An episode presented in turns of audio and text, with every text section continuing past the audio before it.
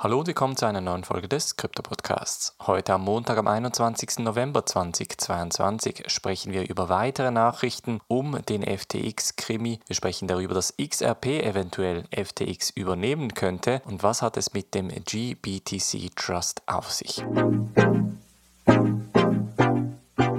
springen wir in diese erste News Story. Und zwar geht es darum, dass ein Dokument veröffentlicht wurde, bei welchem nun herausgekommen ist, dass FTX etwa 3,1 Milliarden US-Dollar an Schulden an unterschiedliche Kreditgeber habe. Auf der Liste steht leider kein Name der unterschiedlichen Kreditgeber, aber die Beträge stehen dafür. Und der höchste Betrag ist mit 236 Millionen US-Dollar an einen Creditor aufgezeichnet. Der zweitgrößte sitzt bei 201 Millionen und der dritte bei 174 Millionen US-Dollar. Ganz spannend ist jetzt natürlich, wer hinter diesen Schulden bzw. diesen Krediten steht und wer da entsprechend ein Loch von etwa 200 Millionen US-Dollar stopfen muss. Weiter sprechen wir über den FTX-Hack, der kurze Zeit nach dem Insolvenzverfahren begonnen hat. Da gab es ganz unterschiedliche Gerüchte. Auf der einen Seite hieß es zuerst, das sei ein FTX-interner Mitarbeiter. Jetzt kommt immer mehr heraus, dass der FTX-Hacker sehr wahrscheinlich einer größeren Bande angehört und nun effektiv auch die gehackten Coins anfängt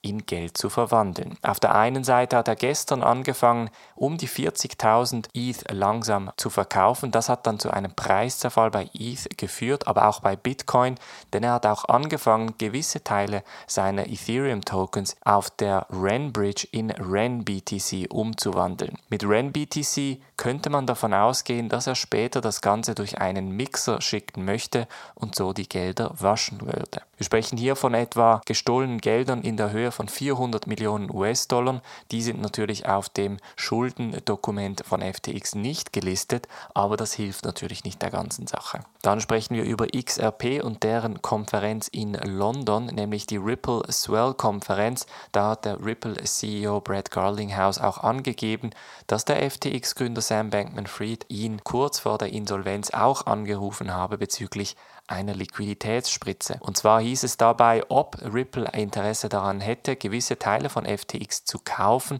weil sie jetzt gerade in dieser Liquiditätskrise seien. Brad Gerlinghaus meinte zwar, das wäre ein spannendes Angebot, brauche aber noch ein bisschen mehr Zeit.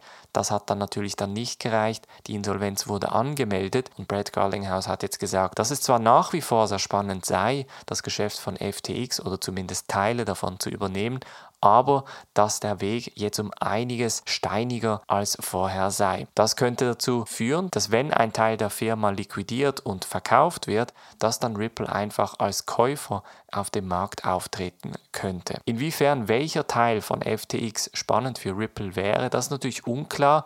FTX US ist wie gesagt ein regulierter Teil der FTX-Börse. Das könnte eventuell nochmal ein bisschen Legitimität für Ripple und den XRP-Token geben, aber Ripple selber hat ja nach wie vor das Problem mit der SEC um das Securities Law. Und zum Schluss sprechen wir über die größte Story diese Woche, nämlich um den Grayscale BTC Trust. Das ist ja ein Produkt, das von Grayscale herausgegeben wurde, um vor allem auch größeren Investoren, also institutionellen Investoren, den Einstieg in Bitcoin zu vereinfachen. Lange Zeit war dieser Grayscale Bitcoin Trust um etwa den gleichen Preis wie den Bitcoin Spotpreis. Momentan ist aber ein 50-prozentiger Rabatt zu holen. Das bedeutet, Grayscale Bitcoin Trust tradet 50% unter dem Bitcoin Spotpreis. Jetzt, wieso ist das so und wäre das nicht das Geschäft des Jahrhunderts, indem man einfach den Grayscale Bitcoin Trust kauft, dann einfach wartet, bis dieser quasi wieder entsprechend auf dem 1 zu 1 Preis vom Bitcoin Spotpreis steigt. Das wäre grundsätzlich der richtige Trade, ja, aber man muss da ein ganz großes Aber setzen. Die Digital Currency Group, das ist die Firma, die den Grayscale Bitcoin Trust herausgibt, steht selber wahrscheinlich vor einer Liquiditätskrise. Und zwar